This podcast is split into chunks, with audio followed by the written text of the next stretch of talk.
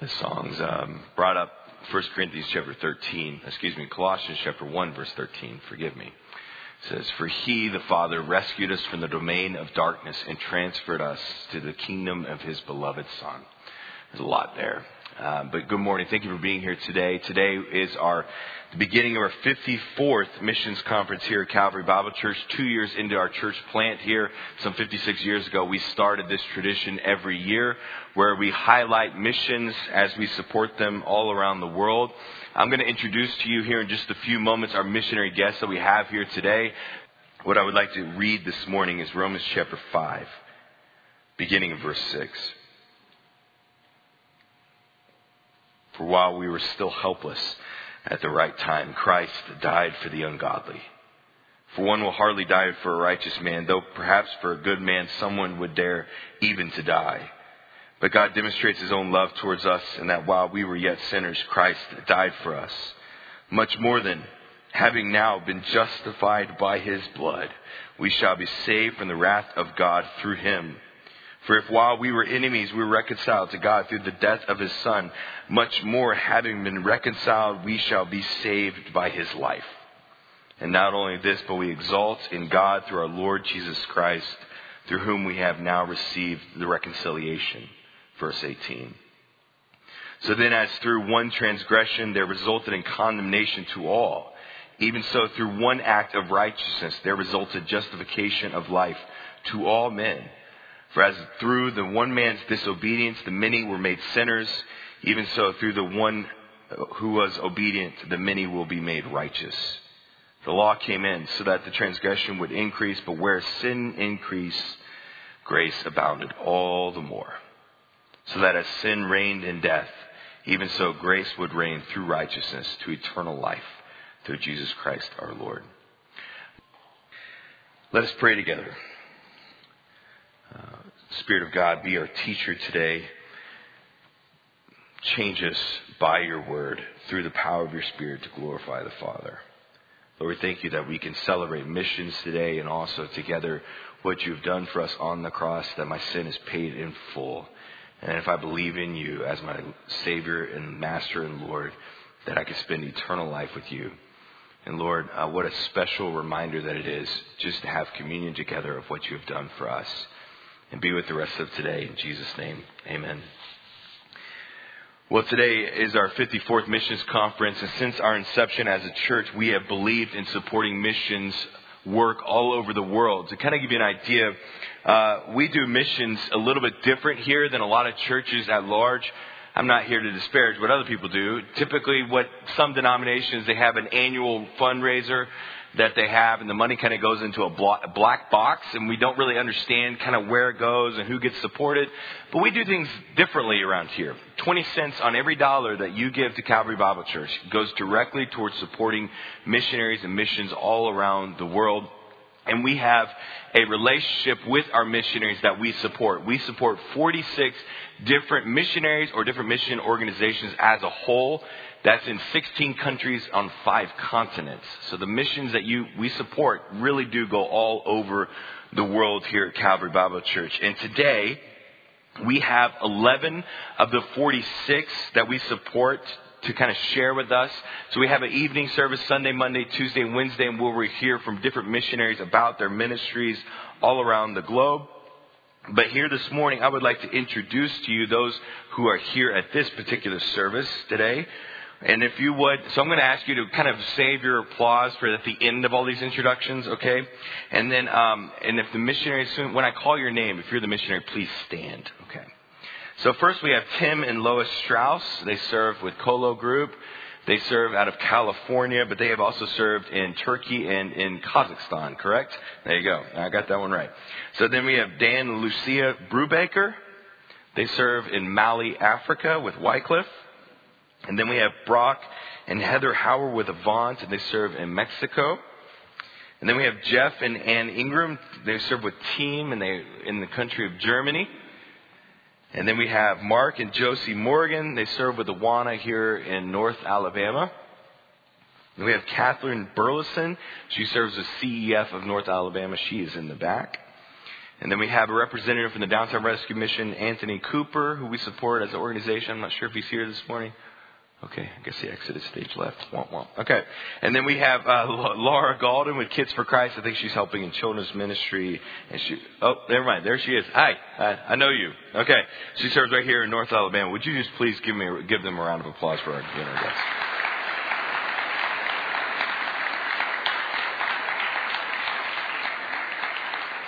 And our keynote speaker today is Tim Strauss. He is the son of our founding pastor here at Calvary Bible Church, Richard Strauss. Tim Strauss and his wife Lois served 30 years in overseas missions with Mission Aviation Fellowship. Tim has filled a variety of roles with Mission Aviation Fellowship, including the Eurasia Regional Director role, overseeing all the MAF's work in several countries throughout the 1040 window. In 2020, Tim took the executive role executive director role for Colo Group, a small mission advancing technology and missions so that the least reach can be transformed by the love of Jesus Christ. Tim holds a master's degree in organizational leadership and is currently working on his doctorate in intercultural studies. Uh, doctorates in theology and stuff like that are really tough, so give him some grace. Okay, with Fuller Seminary, Tim and Lois have four grown children. If you would please welcome Tim Strauss to the stand this morning.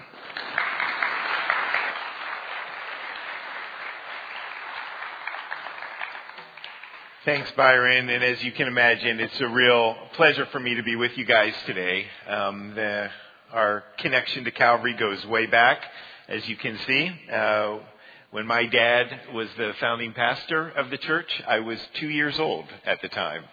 So, and are there any founding members that happen to be here today? If you can, you raise your hand if there are.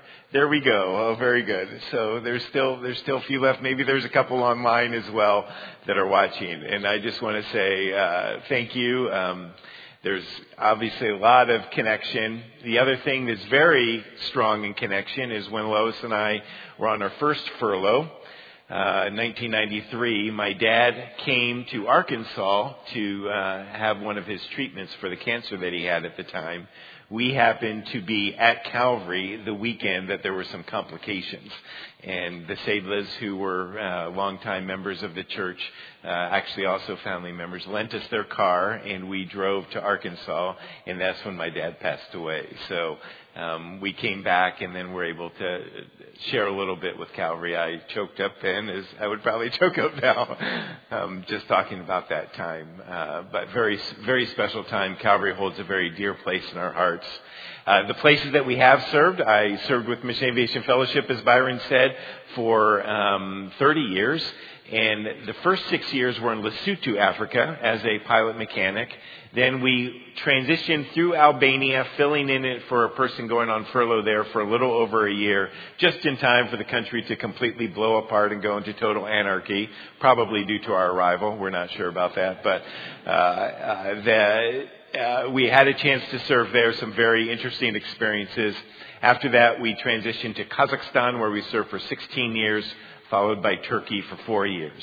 Uh, then we went through that uh, time where I recognized that the Lord was calling me to hand over the role that I had been doing, which was a very exciting role that I enjoyed. I oversaw all of our work through Central Asia and, and Asia. So there were a large number of countries in many of the most restricted access we had works in some very restricted access countries, and some of which I'll tell you about uh, during this week.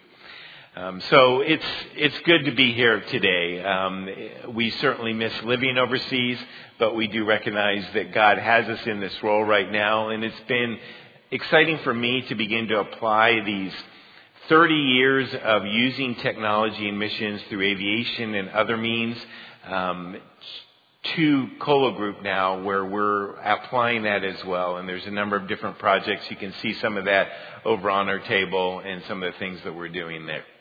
Doing there. So let me open us up in a word of prayer. Father, I do just want to commit this time to you. Holy Spirit, I just ask that you will fill me, that you will speak through me, and Lord, that you will move in all of our lives to draw us closer to you. So, Father, we love you. We desire to serve you. And we desire, Lord, you to take our lives and use them for your glory. In Jesus' name we pray. Amen. So, when I was growing up, if someone was referred to as a goat in a sporting event, it typically meant that they were the person who messed something up really bad. They were the one that had done the wrong play or ran the wrong direction or something and the entire team lost because of the one person that was the goat. So when we came back in 2019 from the field, um, it was fairly normal for us to have to kind of catch up to cultural things. But all of a sudden, we began to hear people like Tom Brady or Michael Jordan being referred to as the goat, and that didn't quite fit my expectation of that term in my understanding. And so I began to began to question it and I, through some deductive reasoning and I'll admit maybe a Google search or two, uh, I was able to come up that GOAT now stood for the greatest of all time. So those, those were the people that were the, considered the greatest of all time. And I just said, okay, now that's great. And for some reason, we as humans love to classify what is the greatest, who is the greatest. And we like to be first ourselves, or at the very least, associated with first. You know, we want to choose a team that's going to be in first place, that, that is our team that we root for, or something, or something along those lines. One of my favorite examples of this is how countries rate how they're doing in the Olympics. And if you've noticed this, when, when they news shows in the U.S. what the Olympic standings are, sometimes they'll show you the most number of gold medals, Sometimes they'll show you the most total number of medals as being on top, and usually it's the one that the U.S. is a little bit higher on. And we've seen this overseas as well, where they kind of change it a little bit, and sometimes it might even be the most number of medals compared to the size of the contingent that they sent to the, to the uh, Olympic Games or something like this. Well, the Jews in Jesus' day also seemed to have the same interest in hierarchy, but hierarchy of the commandments. Of course, good Jews needed to obey all 613 commandments of Moses, but there's some pretty good evidence that which one was the most important was of considerable interest in the, rabbinic, in the rabbinic uh, discussions that were going on during that day. During this conference, we're going to look at several key themes and missions that apply to each of us as we follow Christ. And this morning, we're going to look at what are the key priorities and today we're going to look at when Jesus said what the greatest commandments were in Scripture. And to do that, though, we need to understand, first of all, the context of what this happens. And to do this, we'll look at Mark 12, verses 20 to 34, as well as Matthew account of the same thing in chapter, uh, Matthew 22, 34 to 40, Mark 12, 28 to 34. And um, you got to understand that this happened during the Passion Week. So this means Christ has entered Jerusalem. He had the triumphal entry. And during that week, he continually went to the temple and he would teach and he would uh, talk in the temple. And the Pharisees and Sadducees did a lot of testing of him during this time. They came up with a lot of questions and they were trying to trap him during this time. So that's what's going on during this setting. Um, so let's look first at the Mark account. One of the teachers of the law came and heard them debating. Noticing that Jesus had given them a good answer, he asked, he asked him, of all the commandments, which is most important? The most important one, answered Jesus, is this. Hear, O Israel, the Lord our God, the Lord is one. Love the Lord your God with all your heart, with all your soul, and with all your mind, and with all your strength. The second is this. Love your neighbor as yourself. There's no greater commandment than these. Well said, the man replied. You are right in saying that God is one, and there is no other but Him. To love Him with all your heart, and with all your understanding, and with all your strength, and to love your neighbor as yourself, is more important than all burnt offerings and sacrifices. When Jesus saw that he had answered wisely, he said to him, You are not far from the kingdom. And from then on, no one dared ask him any more questions. Okay, so now let's go over and let's look at the Matthew account. So that's Matthew 22, uh, verses 30, uh, 34 to 40. So hearing that Jesus had silenced the Sadducees, the Pharisees got together, and one of them, an expert of the law, tested him with this question. So we see a little bit different perspective here. Now we find out that the Pharisees have sent this guy and they're actually testing Jesus with this. Teacher, which is the greatest commandment in the law? And Jesus replied, Love the Lord your God with, your, with all your heart and with all your soul and with all your mind. This is the first and greatest commandment. And the second is like it. Love your neighbor as yourself. All the prophets hang, all the law and prophets hang on these two commandments. I love this account of where Jesus presents what are the greatest commandments. He's challenged with it and he has an answer. The thing that really stands out to me is the first point that I want to bring out is the simplicity of the commandments. Living under the new covenant, we know that clearly not all of the 613 commandments of Moses apply to us today. But we know that many of them do apply to us. Things like have no other God before you. Before, before, before God. Does that one apply to us? Most clearly that one does. How about do not commit adultery? Well, that's another absolute that pretty much clearly applies to us. But then we start to get into some gray areas. How about keep the Sabbath? Okay, well now there's some Christians that would be very strong that yes, absolutely we must keep the Sabbath. And there'd be some that say no, that's, that's not a, a requirement to us today. At the very least, we do know that we don't keep the resulting consequences if you break the Sabbath. Does anybody know what those consequences were? You were sto- supposed to stone him to that. I think we'd get into a lot of trouble as churches if we started to take that stand in terms of keeping the Sabbath.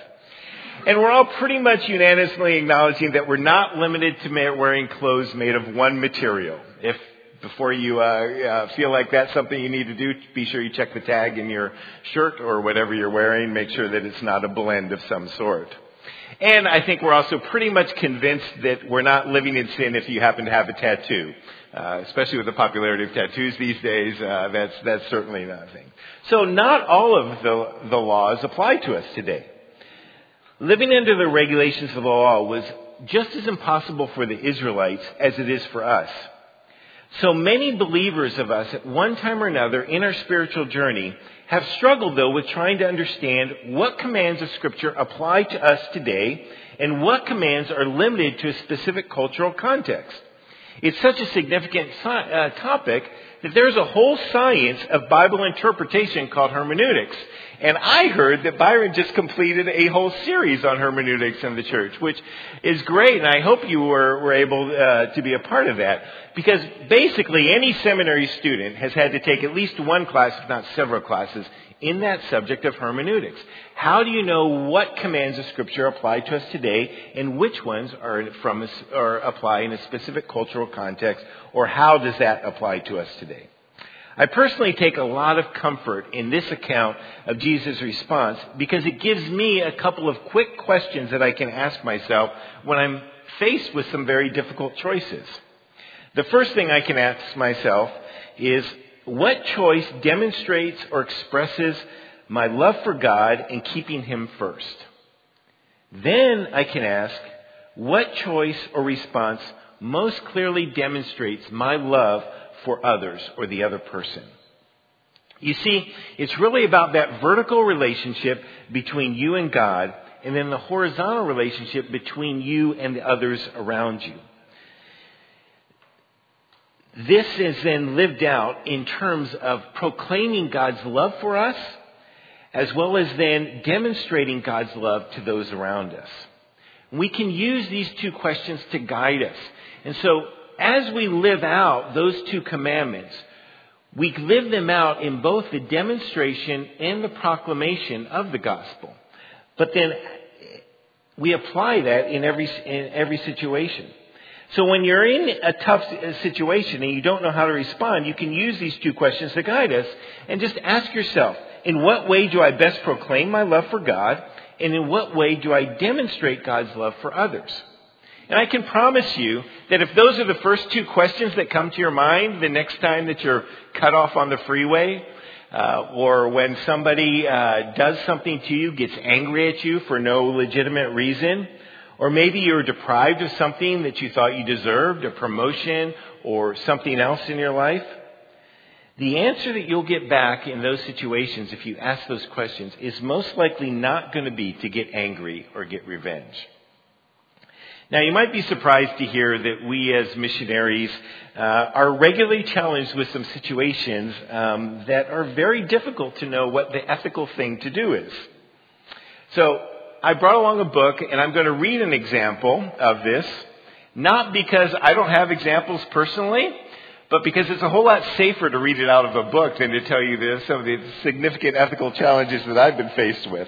If you want, if you want to hear them, you can ask me, and I'll personally tell you. So this is a story from the book. Bill look at, looked at the police officer with uncertainty and frustration. The officer had asked him for 200,000 rupees for the return of his driver's license. It was Bill's 12th weekly visit to the headquarters since the license had been confiscated and his resentment rose as he faced the possibility of yet another week wasted, clouded with uncertainty and unpleasantness, unable to use his car. Must he sacrifice his principles in order to resolve the matter? Now, if you're sitting next to a missionary, watch and see how much they giggle at this. That's a good test to see if, if, if this is accurate to what they experience. The problem began when Bill had returned from a missionary assignment out of town.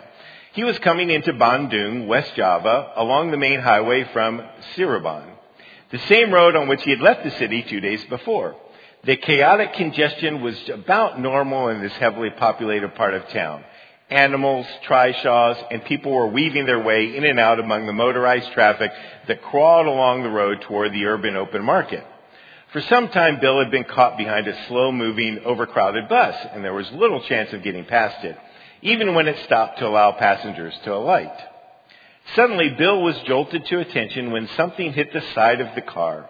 Before he knew what happened, he caught sight of a policeman approaching the car and shaking his fist. By the time the officer had picked up his baton from the street, that's what he threw at the car to get his attention, Bill was out of the car and prepared for the worst. Fellow missionaries had warned him never tangle with the police. In fact, it was missionary policy not to call the police, even in the case of a house burglary. Experience had shown that it was cheaper to sustain the losses of the robbery than to bear the frustration of red tape and loss of further property taken to headquarters to test for fingerprints. Bill did not have to wait long to find out what he had done wrong.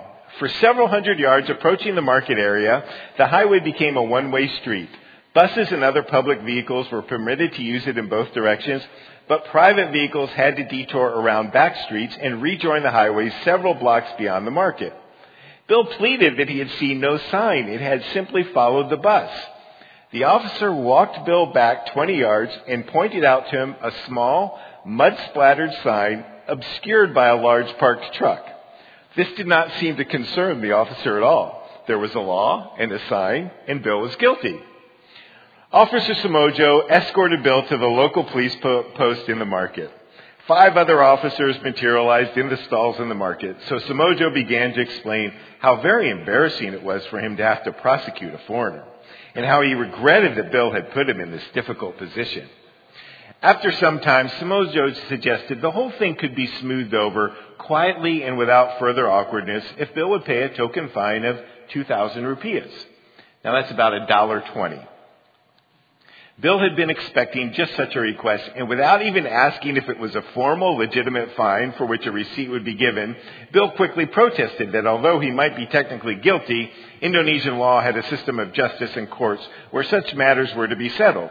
He would go through proper channels and request to be allowed to do so.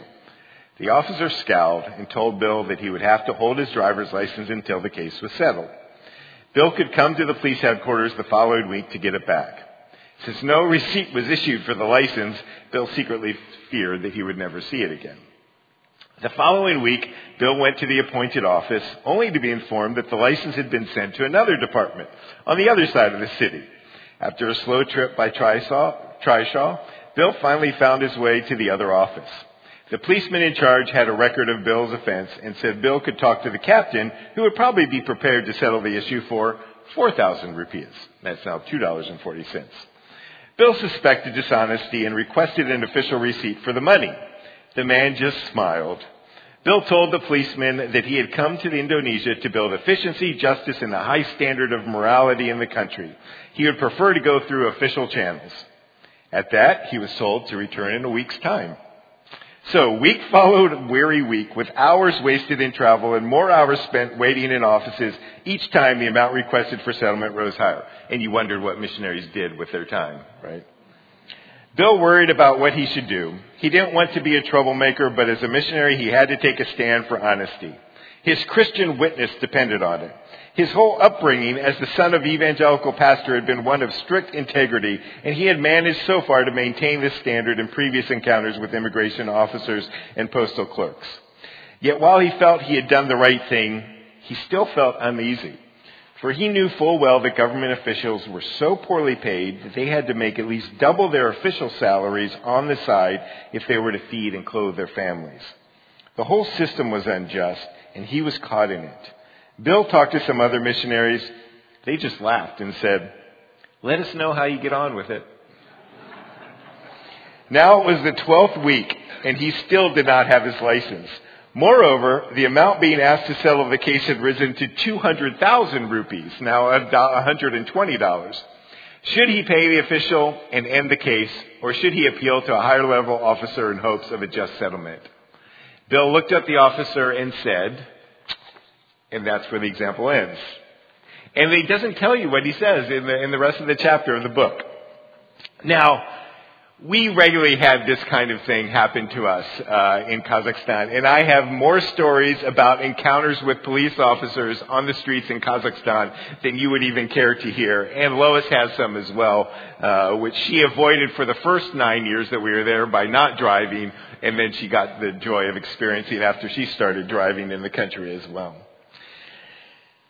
It's not only in driving either. There were some even more significant issues that we are faced with. And how do we respond? Oftentimes, this is really extortion.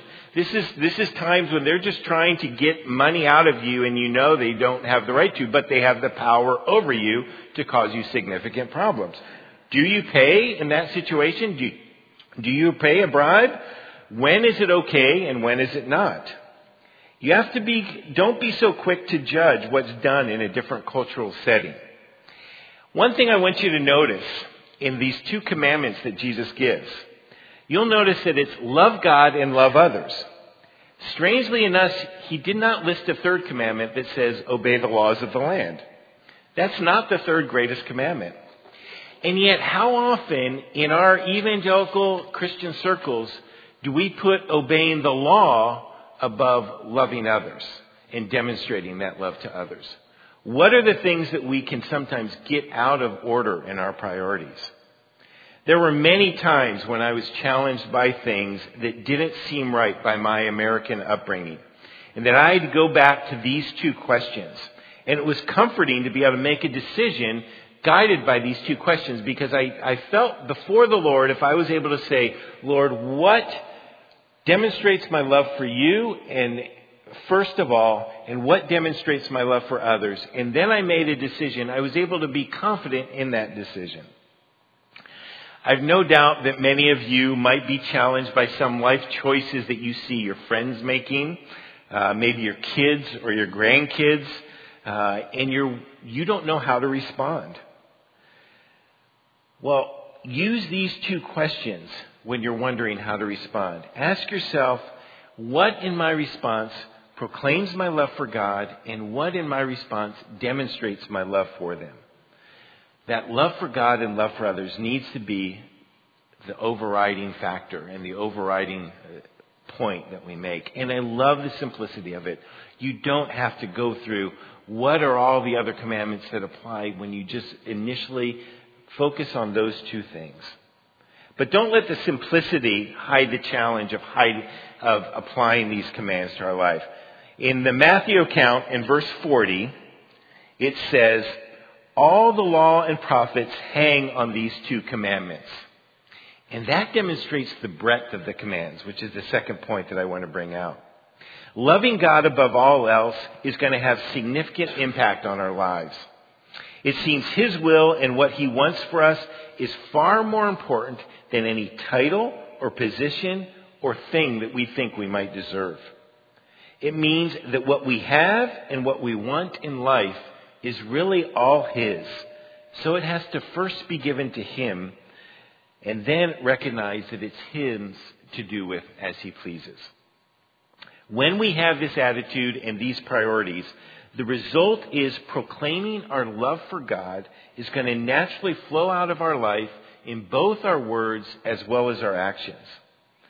Loving God and loving others has broad implications in our lives and our ministries, both in our words and our deeds. Our human nature tends to make us favor one or the other. Uh, it tends to lead us to an out of balance situation. When I was in Mission Aviation Fellowship leadership, we recognized how easy it was for staff to get out of balance on either side of demonstrating or proclaiming love, uh, the love of God.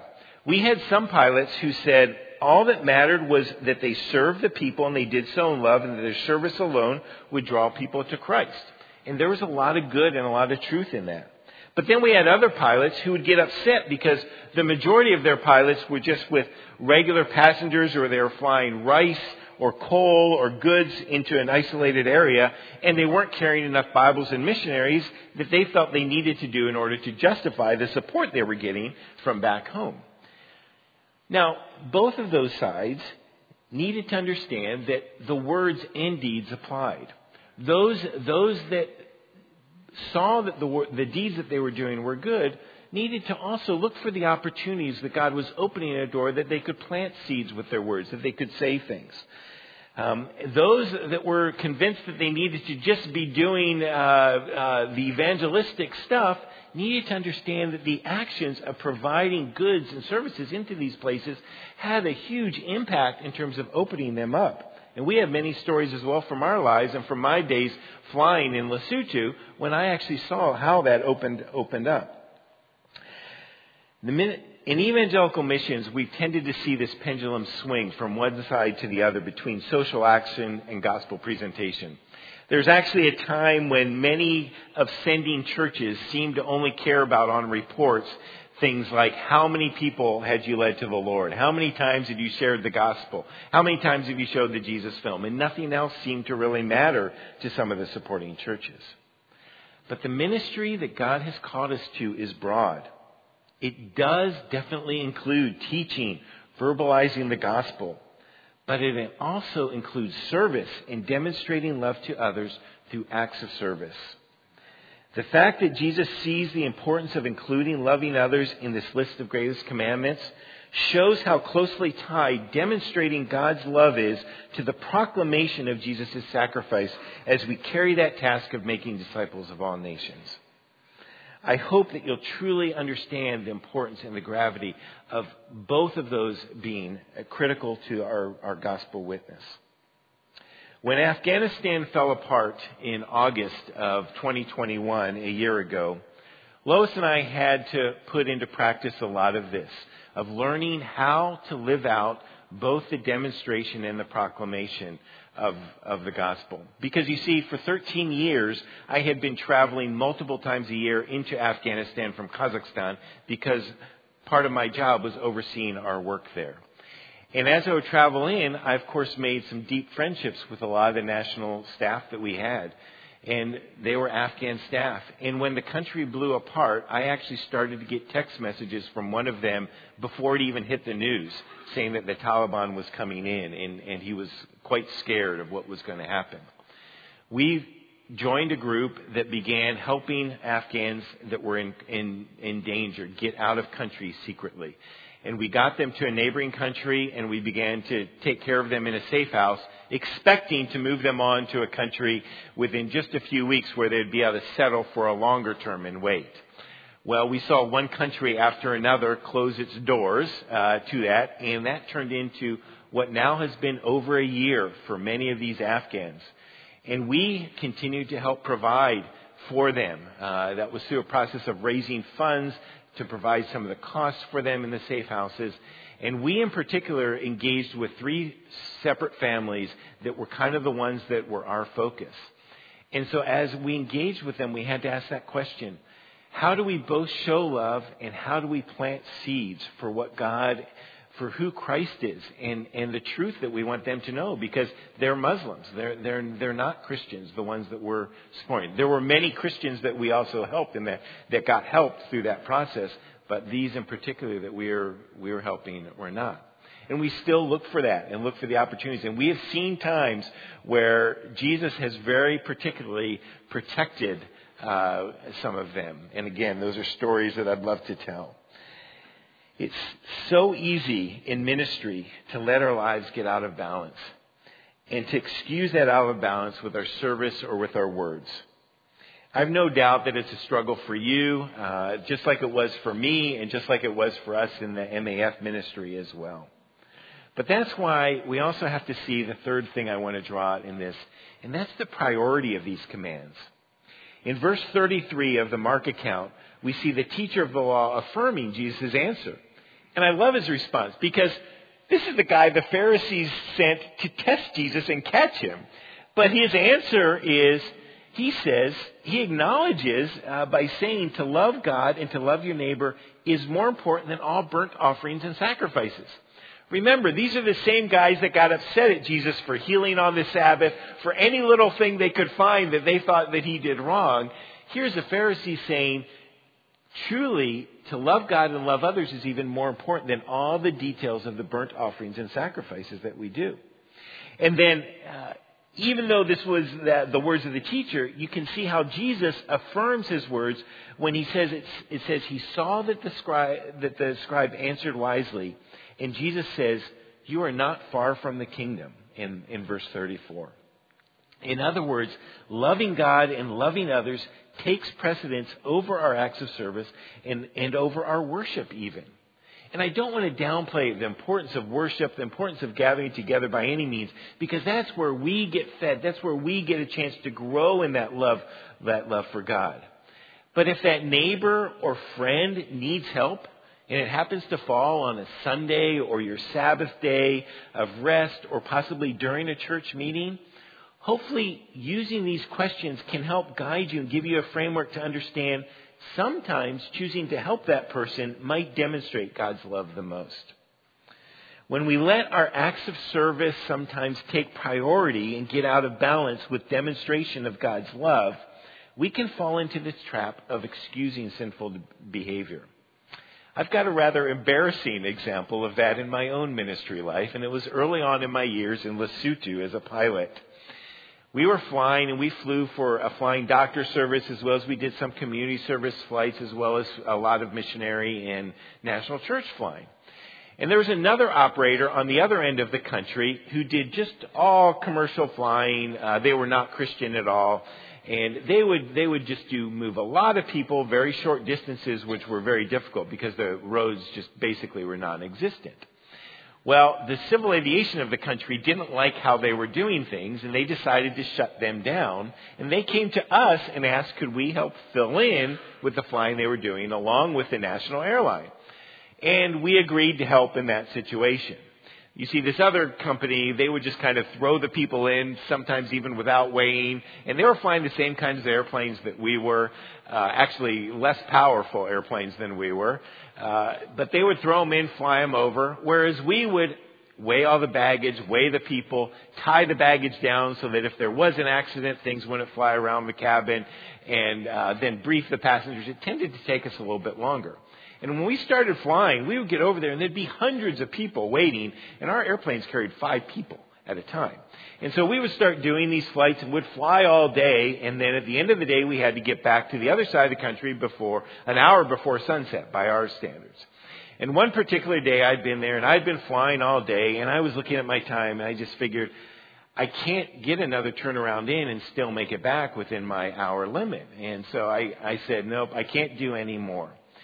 And one particular Mosotho guy just started to get really upset and, and yelled and screamed at us. And there was a Lesotho Airways plane sitting there as well, and they were heading back across the country also. And it just infuriated me. And so I started walking towards him. And it was almost an audible voice I heard that said, Tim, you don't need to do this. You can turn around and get back in the airplane. And I said, No, I'm going to do this. And I walked over there and I started yelling at him and telling him how I was there to help and I'd been working all day and, and I don't remember all the things I said. And I turned around and the Lesotho Airways pilots were sitting there watching and I went and I got back in the airplane. And I cannot imagine the damage I did to the kingdom by letting that single outburst happen on that one day. Willingly opening that door to anger in that instance gave Satan a foothold of anger in my life. And I found that I struggled with anger more and more over the next year. And it wasn't until I recognized and repented of how wrong it was that I lost my temper in that instance that I actually began to get victory over that, that anger that had been in me. When we let that kind of stuff happen, we do more damage to the kingdom than, than the good that we think our acts of service are doing. All that flying I did that day lost in terms of the kingdom impact because of that one instance. And there were still 200 people probably waiting there to get in. Well, in conclusion, without a doubt, we all confess that Jesus is the greatest of all. He gives us the privilege of playing on his team. And fortunately, his playbook is not complicated. Its, simplest, its simplicity covers the breadth of our lives. And when we prioritize loving God and loving others, all the law and the prophets are summarized right there. We don't have to worry about are we obeying every command. Love God and love others. So the next time you're faced with a difficult decision or hurt by the actions of others, let those two commands come to mind and guide your choices. Let's pray.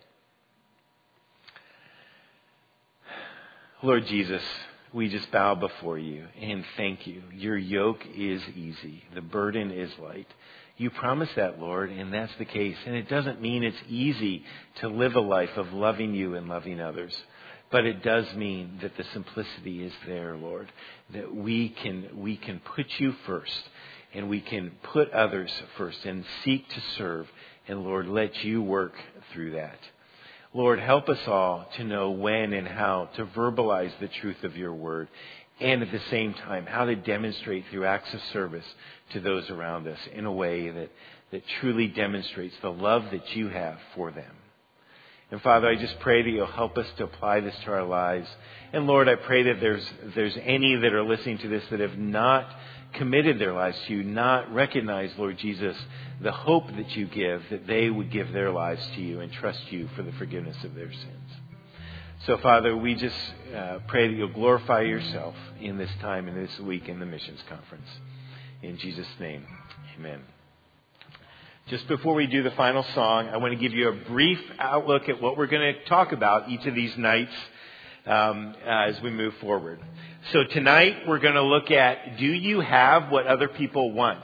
What does it mean uh, to live a life that truly attracts people to Christ? What does it mean that we're salt and light? On Monday night, we're going to look at what does it mean?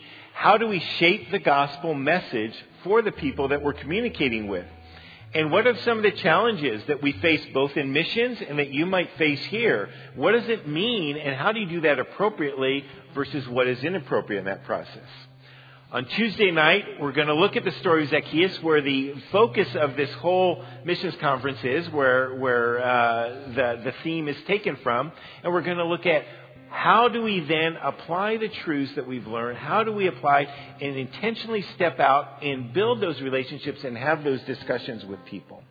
And then Wednesday night, we're going to look at God's call on our lives. And what does it mean? What is God's call for us personally? And how do we obey that call? And what does that mean? So that's a little bit of a uh, preview of what we're looking at for each of the, each of the nights as we move ahead for the next four nights. So thanks.